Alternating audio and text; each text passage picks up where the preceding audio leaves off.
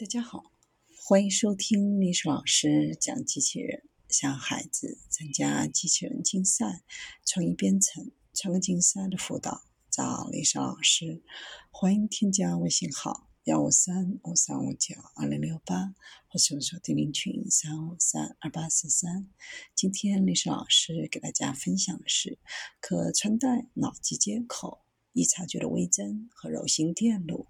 可以改善神经信号记录。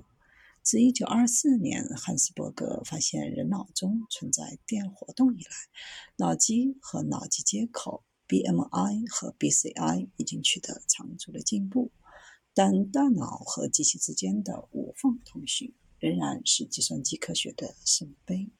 过去几年，无创可穿戴的 BMI 研究在帮助残疾人或瘫痪的人再次活动。控制机器人假肢，或通过思想的力量指挥机器人，以及为盲人提供仿生视觉方面，取得了令人难以置信的进步。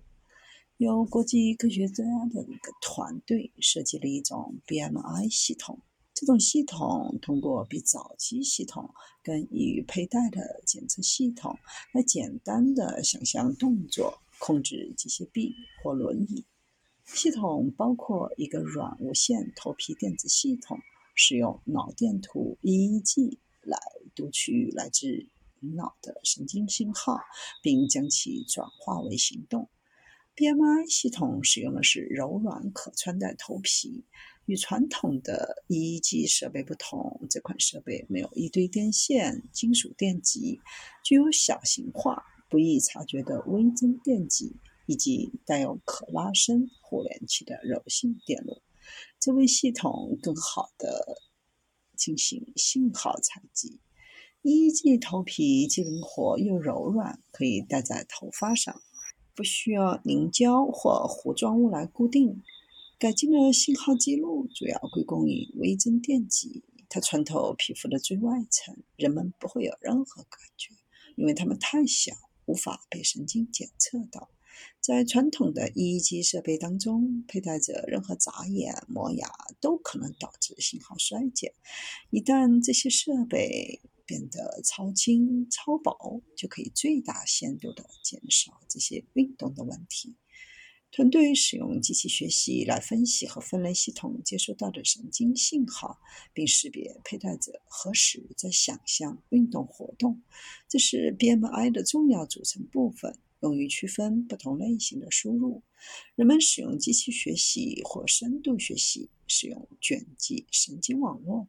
这种类型的深度学习通常用于计算机视觉任务，比如模式识别或面部识别，并且不仅仅用于大脑信号。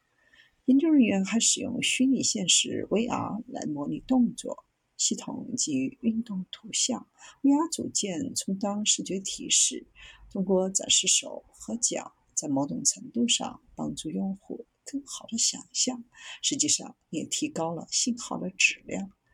便携式 BMI 系统能够实时记录高质量的运动图像活动。几位人类的受试者都是身体健全的人，能够通过思考来完成 VR 的练习，准确率为。百分之九十三点二二，正负一点三三。非侵入式的 BMI 指数主要限制的是皮肤上的测量信号，通过头骨，通过皮肤组织，不断改进设备质量，得到更好的信号。未来也必须不断改善数据的分析，可以得到更好的准确率。